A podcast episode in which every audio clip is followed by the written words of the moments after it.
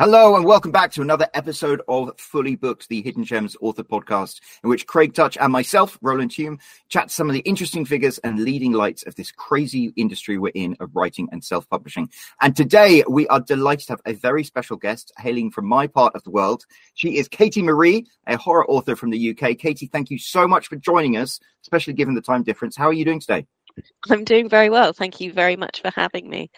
And uh, yeah, it's not too bad today. It's it's only seven p.m. here in uh, sunny England. She says, hoping no one can see out the window. I'm lying. It's not sunny. And of course, we wouldn't be here without the man himself, Craig Tuch, the owner and founder of Hidden Gems. How are you doing today, Craig? Doing well. Thanks for joining, uh, Katie. Yeah, I don't think it's ever sunny there, is it? It's always rainy. It's like one day a year we get sun, and then we just complain because we all get like horribly sunburned. you guys well, have, you have the same complexion as me, so yeah, I remember that.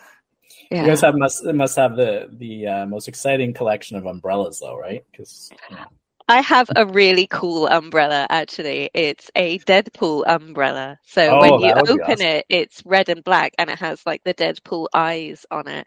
But when it's closed and you put it in its little umbrella bag, it looks like a sword. So oh, everyone cool. knows just how cool I am when I'm walking down the street. Absolutely. So uh, we um we're we're glad to have you on. Uh, you know, we were talking about the idea that you know you uh, write about characters that are not you know similar to yourself. Uh, uh, you know, a lot of times one of the most given pieces of advice to authors is write what you know, right?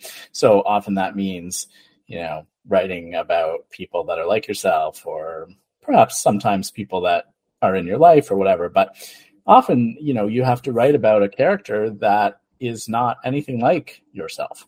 And you know being able to do that requires a lot of different skills including like research and empathy and you know all sorts of things. So um you know why don't you actually why don't you tell us a little bit about yourself and your writing and then you know we'll we'll sort of jump into this topic.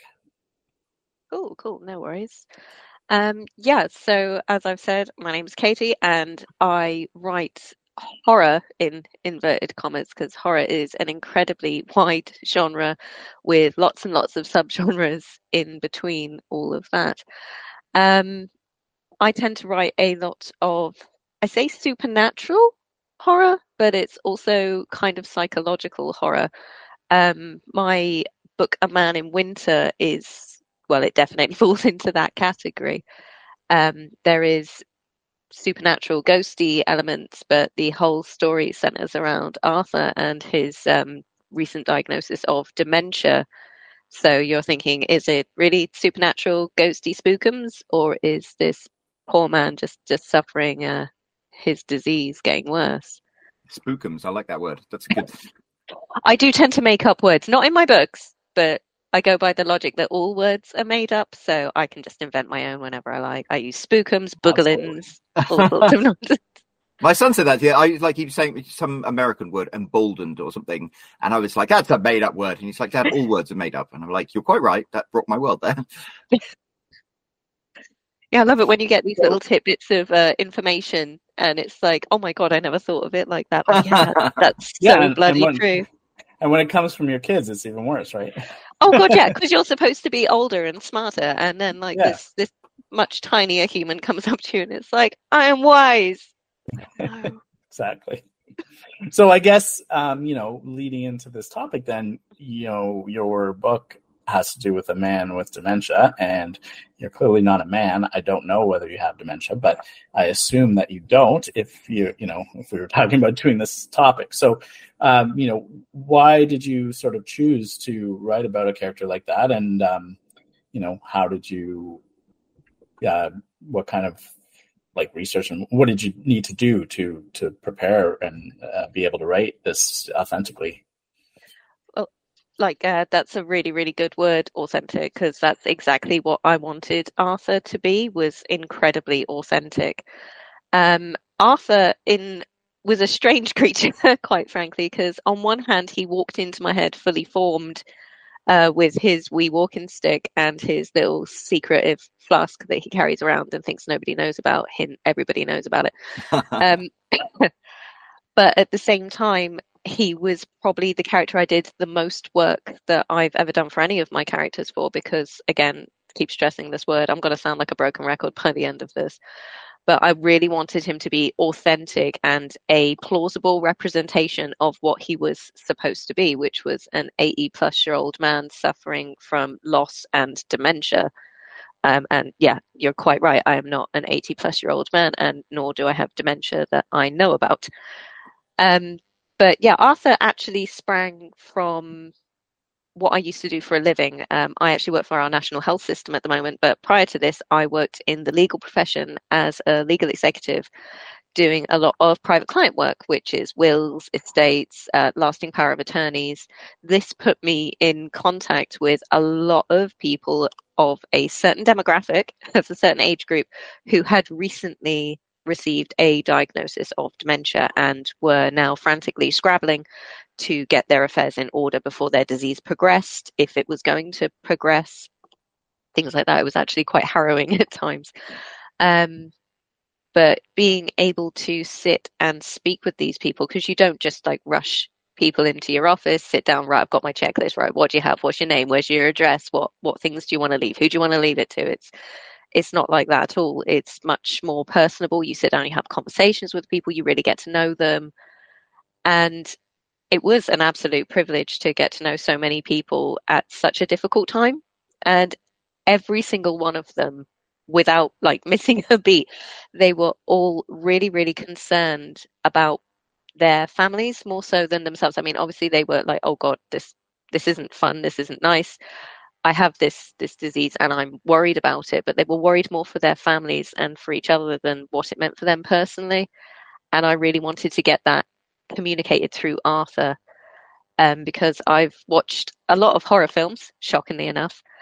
And when you see people in horror films and they have things like a mental illness or a diagnosis of dementia, something to do with that, they are often either a terrifying villain something to be feared and run away from, or they are an extremely vulnerable victim and they lose all personal agency. And that wasn't what I was seeing at all. It was, again, to keep using the A word, it was a very inauthentic experience. See, that doesn't start with A, that starts with I.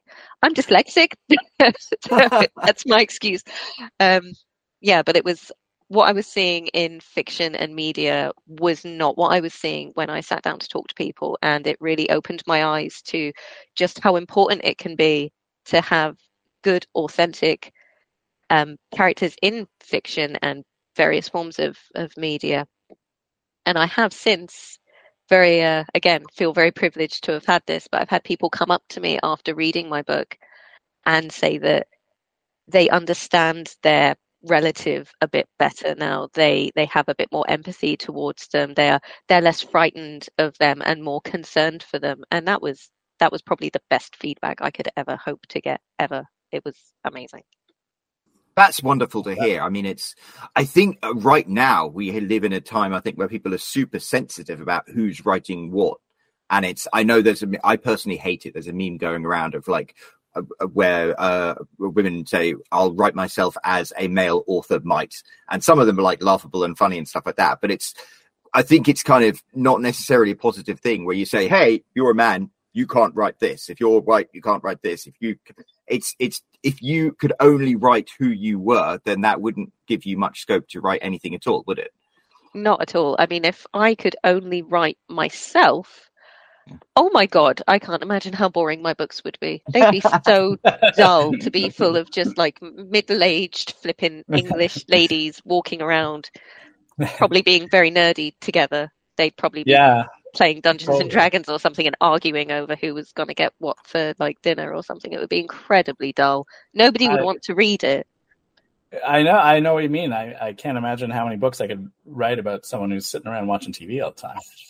See, is it. you, you, need the diverse um, cast to like make your story any blooming good. Yeah.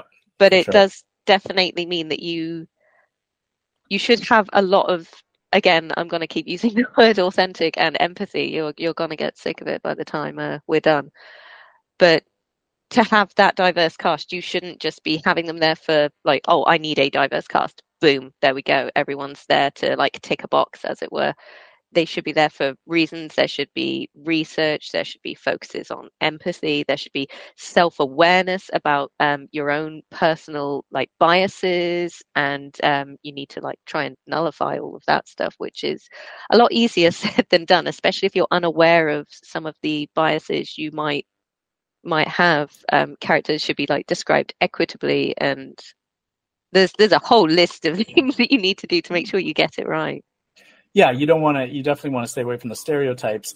Um, Good lord, yeah. You know, we we've talked to someone back in, um, you know, I think it was episode sixty-four. Uh, Patrice Williams Marks, she uh, was is a sensitivity reader, mm. and so that is a lot of this is similar to what we discussed uh, with her. Was you know the idea that uh, when you write a character like this, it's not that you can't if you're not that character, but often you'll want to show it to somebody who has experience with that. In in her case, it was like sensitivity readers, um, and they can look at the story, and look at the book, and make sure that you are being authentic with how you're treating that character, and you're not falling into the stereotypes that are typically thought of with those characters. Um, so, yeah, did you ever use any kind of uh, uh, sensitivity readers, or you know, I know you you for this specific case, you had a ton of of experience with all sorts of people, so you probably didn't need it as much. But you know, you might have used them anyway. I'm not sure. If it had felt appropriate to give them my book, I definitely would have done. I think beta readers and sensitivity readers, although I think they're probably more like editors than anything else, um, I think they are vital to to the process. The more eyes you can get on your book, the more like the better your writing's going to be. Just just flat out, just because you've worked on this for so long and you almost go blind to some of the flaws it can have. But it's uh, like I mentioned with biases, you might not even be aware of some of the biases you have because your life experience isn't that of your character. Um, and no matter how much research I do, I'm never going to have the life experience that Arthur had um, because I'm never going to get married and have loads of children and then lose my wife to a break in and then get diagnosed with dementia and move into like an assisted care facility, she said. Hopefully. See, watch all that happen now. you jinx yourself. totes, everything's just going to go downhill from now. But, but yeah, so I'm not going to have that lived experience. And through, again, I hesitate to use this this particular language, but through no fault of my own, I might be unaware of certain things that somebody who has that lived experience is keenly aware of.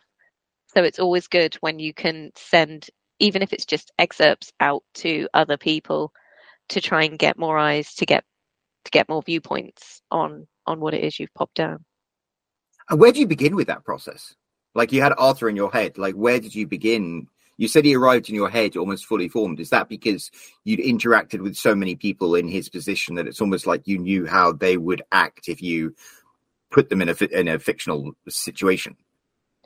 I think that is why Arthur did basically just stroll on in almost fully formed. Like he wasn't completely. He needed work mm-hmm. as uh, as all characters do, but I had a very clear image of him when he strolled on in.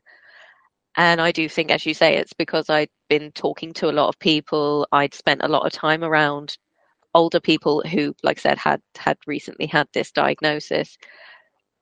But like no no group of people is going to be a monolith so i i could very easily have missed things out with arthur. Arthur's experience isn't going to be universal for everybody who's going through this same thing and that's always something to keep in mind. But i find like when i'm writing other characters who i haven't had personal experience with myself i find things like um, facebook groups and social groups writers groups. I'm a member of uh, various writing associations and so many blooming Facebook groups. It's ridiculous. My Facebook feed is nothing but like horror writers and uh, and cat pictures as well. I was going to say you've got a very adventurous cat going on behind you.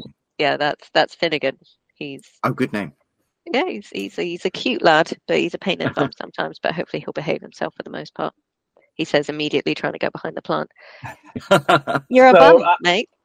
I think that um, you know you did it uh, in a right in the right way in the sense that you know, and this this worked out because of of the job you had. But uh, speaking to a number of people, not just one person, uh, that had you know dementia and that were sort of in that sort of age group and all that stuff, you get a whole range of uh, you know of of of I guess the characteristics of that person and their story and, and what they've gone through, as opposed to, you know, if somebody was trying to, you know, research this and only spoke to one, they might get, they might just happen to get a very stereotypical example or, or, or an example that is not at all, you know, uh, comparative to the group as a whole. So once you once you talk to a bunch of people, you know, it's that's that's kind of the, the advice I give to people that are doing beta reading or or having beta readers is you don't want to give it to one beta reader because that one beta reader might just not get your book. Like it just might, you know, their their experiences, their life experiences color, everybody's life experiences color how they see things. And you just might happen to get the one beta reader that is just not you know in tune with your book and then the, the advice they give you is not great. Whereas if you have a few of them you can sort of take that aggregate and be like okay everybody sort of says this is a problem so this probably is a problem. Everyone loved this except for this one guy. I could probably discount that one guy right? So it's sort of the same thing i guess when you're doing the research for a character that you're unfamiliar with is it's better to probably talk to a whole range of people in that category I, I completely agree. I think it's it's a really good idea to have a big wide net that you can cast nice and wide. And especially in these days with the internet, I don't think there's there's any excuse not to because we are inundated with um, people's stories told in their own words, and you can it's it's entirely possible. It's, I'm not going to say it's easy. It's simple, but it's not easy to necessarily go out and find a wide range. And again, you can find people through various forums. I mean, I keep referencing Facebook because it's the one I use most often. But it's it is like you say, very very important to try and get a, a wide a wide reaching net. So I'm hoping, fingers crossed, to start my um, my PhD in creative writing this year. I'm I'm waiting for the official uh, acceptance letter to come through again, so many fingers crossed, all of the toes and all of the fingers. Wow, we'll have uh, to call you Dr. Katie. Ah, yes. See, that's the only reason I'm doing it is so that when I'm in a restaurant, I can be like, "That's what the doctor ordered." Someone has a heart attack, and they're like, "Is there a doctor in the house?" And you're like, "You need a poem." yeah.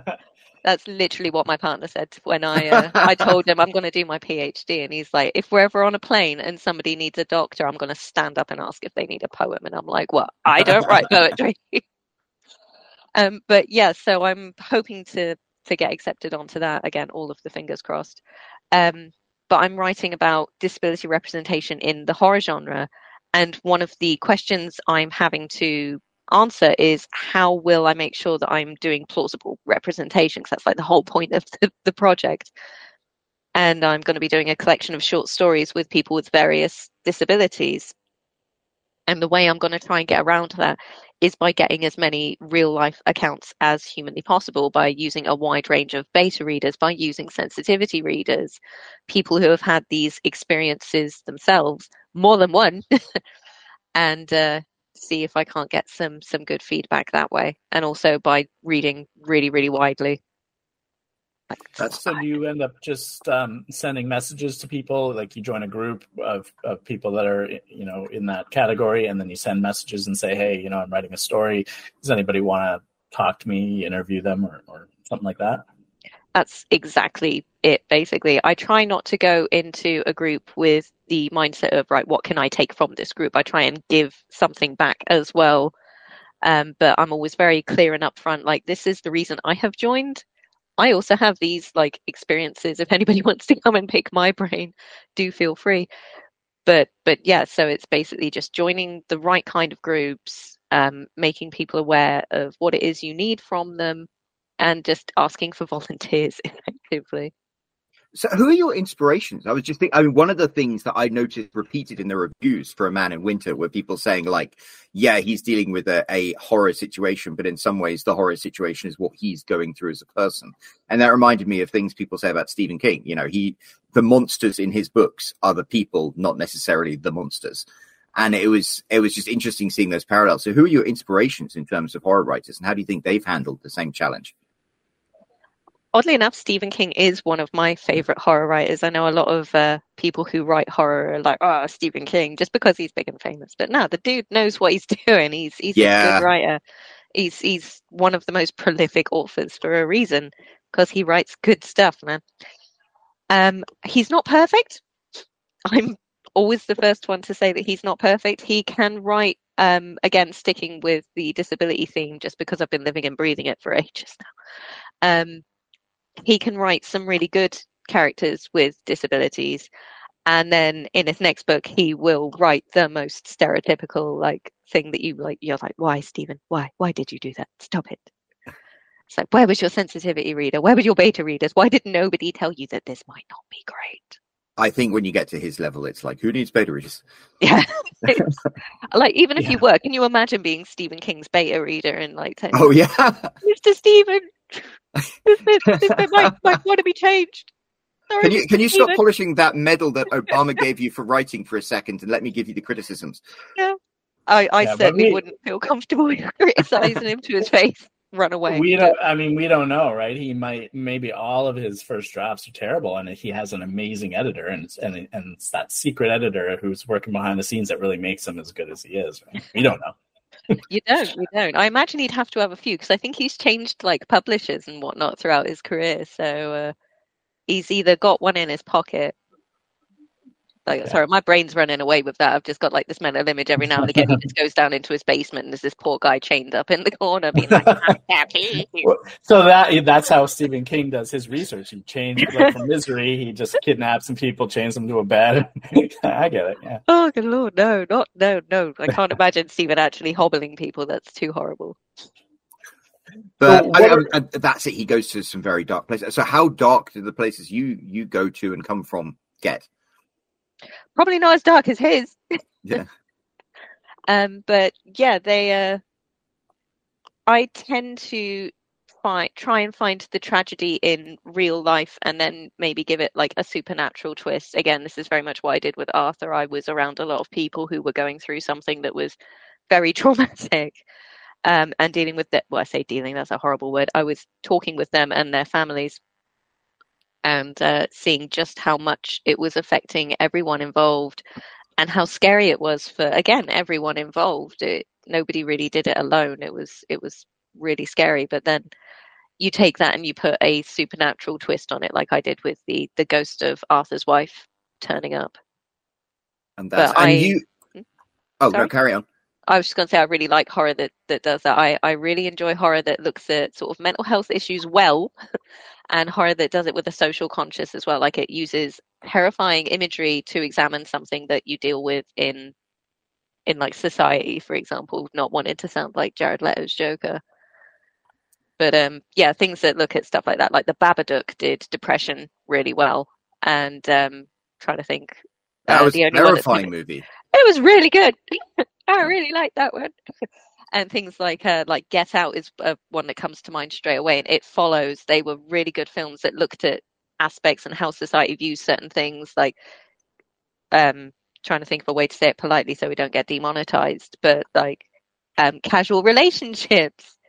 Yeah. Um, it follows and whatnot, and the stigma attached to it and and whatnot. It was really good. It's a good film. Watch it. That's, I mean, yeah, that's a, a, brilliant film. Get Out. It's like I, as a Brit, I know never quite fully understand how race works in America because it's something that I wasn't brought up in. But that film in particular, it's like, yeah, it's a horror film, but the horror they're talking about is again more based in tangible, real life stuff, which I guess is what the the appeal and the the opportunity horror gives you. It is. If, um, have you seen the latest one from the director of Get Out? Because he did Get Out us, and he's done one called Nope I haven't seen Nope, but I've heard about it, and I've heard it's got it's got a, a, scene in real life based on a chimp attack that happened here in America in Connecticut. It was like horrifying. Yeah, it was brutal. Yeah. it was really brutal, and it was so well done. Like the sound design and all sorts of stuff was amazing. But the film itself was was again really really cool. Definitely worth watching. Now you started off your. I mean, this uh, Man in Winter is your first novel, isn't it? Uh, yes, yeah, my first novella that is picked up by a publisher.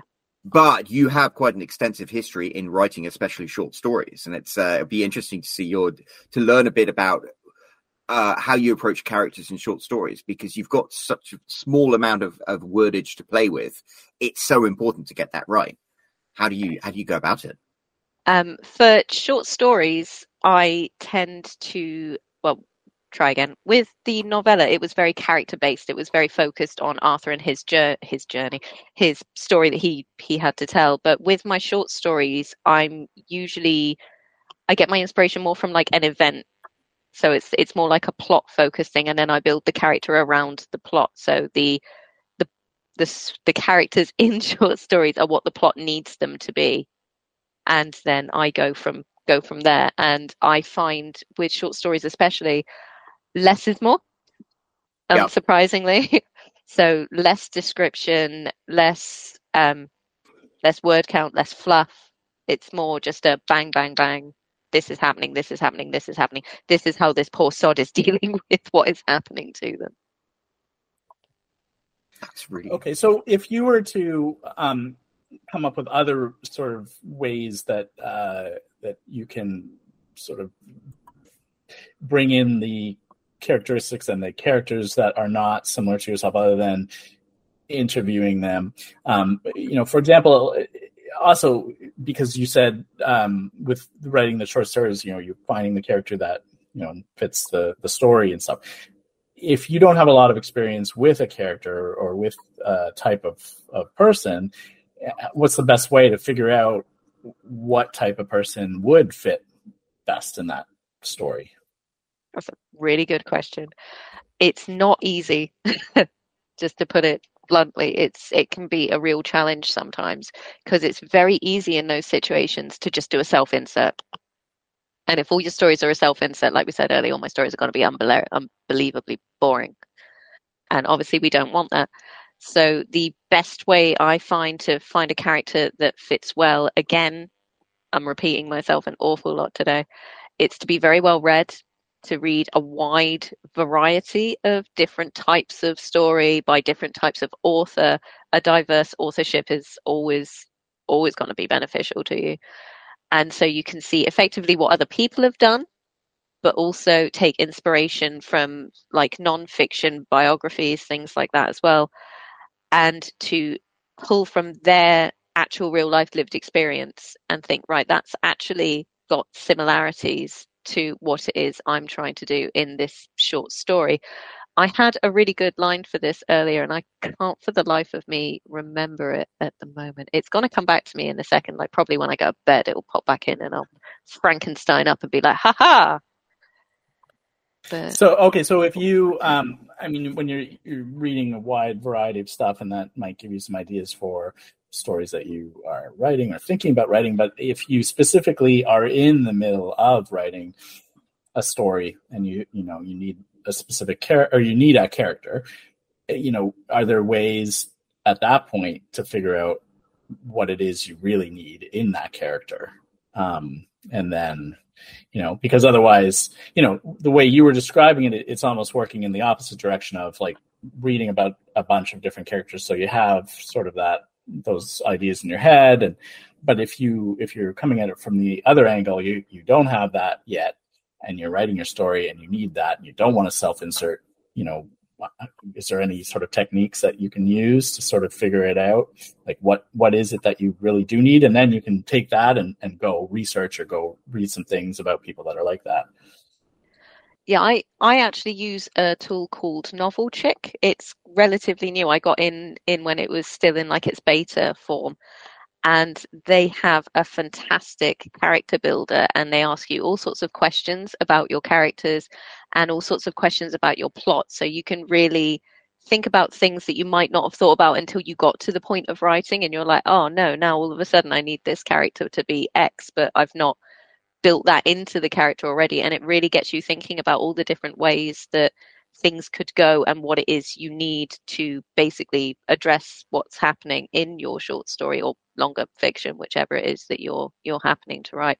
So things like character builders are usually quite good. They can help you identify things. Character sheets you can find them a dime a dozen on just by doing a basic google search there.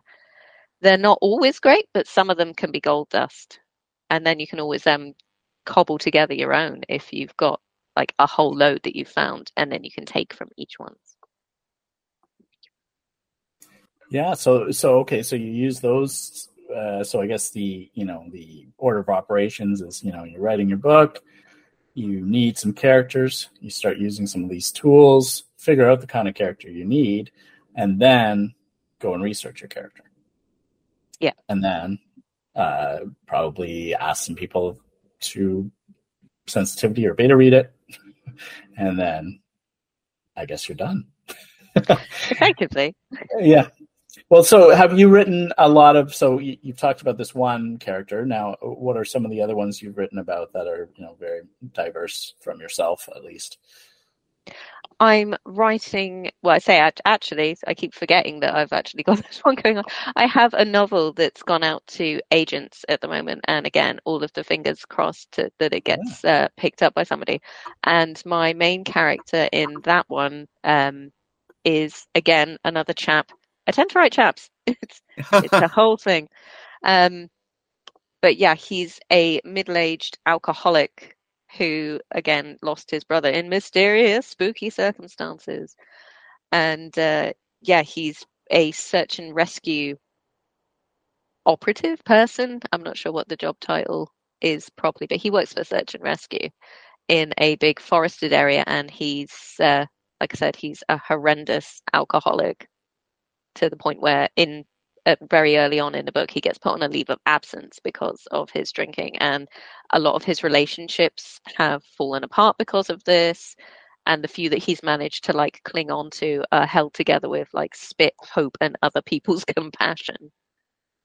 Now that's so interesting. Was... That that's almost mm-hmm. mirrors though with Arthur's story with you know his a, a, I guess the the affliction he's got, alcoholism, it, it, means that people might might not believe what he says so much. Maybe he questions his, his own experiences. Yes, yeah, it, it, certainly can work that way. Um, alcoholism, I've gone down a slightly different road with it with um, Toby, just because I didn't want him to be the same as as Arthur. Toby's more. Uh, he pushes a lot of people away and people are quite happy to go away, quite frankly, because Toby's a bit of an ass, um, to put it bluntly again. Um, but yeah, so again, I'm not a chap and I'm not a raging alcoholic. I promise, she says, moving all of the beer cans out of the way you can see them on camera. Um, but it was a really, again, he was quite a challenge to to write at times because the way a situation would pop up, I would deal with it in my own way.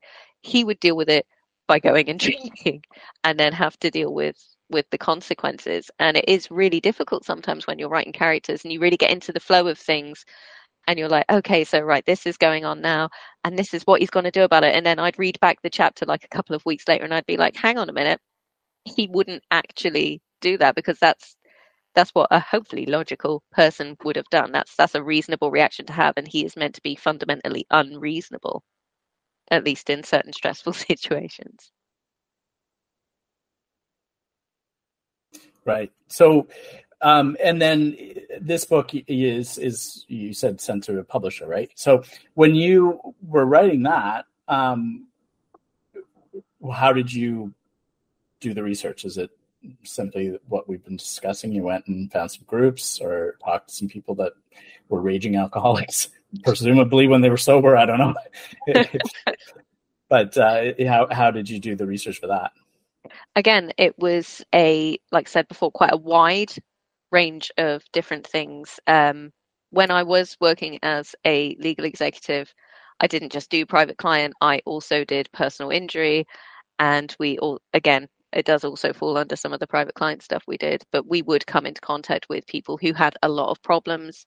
Um, they'd come to us for advice on um, particularly things like benefits and whatnot, what they could could claim. Could they get it for this? Did it count as this kind of illness?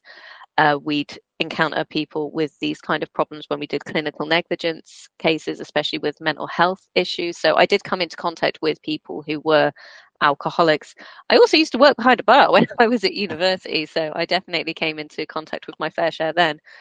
But that definitely wasn't the only thing I did. I did also um, do basic internet research for things like symptoms, Um, I read books by psychologists who had treated people with alcoholism. I watched a lot of YouTube videos. And again, I would have, if I could have found any that it wouldn't have felt like I was being intrusive, I would have considered going to something like Alcoholics Anonymous. But I wasn't quite comfortable enough to do that yet. You imagine just walking again, in there with a notepad and be like, don't worry. Yeah, that's fine. I'm just spying on all of you to see what you like. It's like, no, that would have felt horrendous at the time. And I was uh, definitely not confident enough to do something like that. But if I was, if I was writing that book again now, or starting to write it now because it takes me ages to write things. This is why I was a fair bit younger when I started this one. I would have um, maybe reached out online, maybe sent an email and said, "Look, is it appropriate for me? Have you got people like? Could you reach out to or make it known amongst your group? Could I put a little flyer up? Is anybody willing to talk to me because I'm writing a book? Could I interview somebody or hopefully more than one somebody?" Because again, like you said, you can get one experience, and that's not a monolith of the situation at all. So, um, with these books, uh, have you received any? I mean, it seems like you've received a lot of positive feedback and you got good reviews there. Has there? Uh, did you have to adjust to any feedback you got from people uh, when you wrote characters like Arthur? Did people, uh, uh, when they first saw it, ever give you anything to that made you want to change what you'd written? Um, a Man in Winter actually went through quite a dramatic transformation um, for a couple of reasons. One of them was character based. Uh, one of them was also that I got told um, that novellas just wouldn't sell. Nobody would want to pick it up. It wasn't marketable. Make it longer. And I did. And it was dreadful. So I changed it back again. Um, but yes, yeah, I did actually receive some feedback when I was um, talking to people about what it was I was writing, and they were like, "Oh, I wouldn't mind reading like a chapter of that," and I'd give them a chapter, and they'd be like, "Okay, so this is what's happened with Arthur why is his family reacting like that? It was never actually Arthur who they had an issue with. I was very fortunate that way. It was always, why is his daughter not questioning what's going on? And I was like, damn, I need her not to question it for plot reasons. But but yeah, that that did actually come up a few times, and I had to sit and think and see if I could rework something. And that's really. That. And in terms of, so you you had you know Arthur came into your head fully formed, and you said it's a very character driven piece. Did you are you a plotter or a pantser? When it comes to something character driven, in some ways they kind of like write themselves, except, you know, to have a really satisfying story, especially a horror story, you need to have a really good ending. So, so how much of it was planned out and how much did you just jump in with both feet forward? See, I'm a hybrid creature. I will plan the backside out of absolutely everything I write. It's actually my favorite part is doing all the planning. I love putting together a really good, meaty, detailed plan. I love using um, tools like I mentioned earlier, the novel t- novel chick tool um, to help me build up my characters, build out my plot, like basically lay the groundwork. I will literally plan out my chapters to the point where I've got right a big sentence at the top of the page. This is what needs to happen in this chapter, and then bullet points for every single paragraph this has got to happen, then this, then that, then the other. This is a reaction. And that's how I get my first draft together. I never plan the ending. Oh, ever. that's so interesting. I've never, ever done an ending. And I will write a first draft of something and I won't write the ending. I will leave it a blank page up until usually about the second draft because I'll have an idea in my head of like, okay, so this is what's going to happen in the story, and this is what it is I want to happen at the end. Like, I don't know, character X is going to die horribly at the end. It's going to be really tragic. Everyone's going to be sad. And then I'll write the story, and I'll be like, oh my God, this, he can't die anymore. It's not going to work. It's going to be like a really unsatisfying ending. And rather than have to rewrite an entire ending, I, I try and get to really know the story and what the character is like before I will then be like, yeah, this is how I can make this a more satisfying ending. Man in Winter actually had about three different endings before I settled on on the one I had. Now it's self-published, isn't it? Man in Winter's not. Man in Winter was published through um, Brigid Gate Press. That's it. Sorry, you already answered that question. I don't know where that came from. That's I do have some self-published stuff, so there's there's probably an overlap. well, I was interested. How did you go around approaching uh, uh, approaching them, and um, had you already written the, the novella? Did you write it as a response to that? Um, I will write the story first and then send it out. I have a paranoia that I would ever reach out to, for example, a publisher or an agent and say, Hi, this is what I'm writing. Here's the first couple of chapters. And they'd come back and be like, Oh my God, this is fantastic, she says in some complete fantasy world. I'd like to see the whole thing by tomorrow. And then I'm like, Oh no. sit quietly in a corner and cry for 45 minutes and then have to send a very apologetic email back. So sorry. Please don't. Well, Brigid's Gate is, is quite a new publisher, isn't it? I think it started in 2021. And, uh, but uh, um, what appealed to you about going with them in particular? We just did a podcast talking about independent publishing and small publishing as an option to go uh, that's between self publishing or going with a trad pub. So, what made you choose Bridget's uh, Brigid's Gate? It was really, really easy to choose them because uh, I am a control freak, she says, and I am also, or at least I was, I like to think I'm a little bit better now. Um, I was very, very naive in what it was I had to do to be published. I'd read a lot of books, I'd watched again all of the YouTube videos, loads of writers' advice, and everyone says something different. Everyone's like, this is what you have to do if you want to self publish and get like your book off the shelves so that people actually want to pick it up. You need to do all of these things. And then somebody else will come along and say, don't listen to them. You need to do all of these things. So I was sitting there going, oh my God, I have no idea what to do. So, but at the same time, I, like I said, I'm a horrible control freak and I wanted to retain an element of control over what happened. I wanted to feel confident enough to stand up to my publisher and say, I really like this idea you've got here, but this one over here, I'm not that keen on. Would you mind if we didn't do it?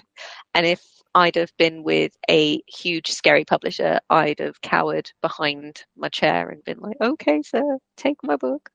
It's fine. So, Off you go.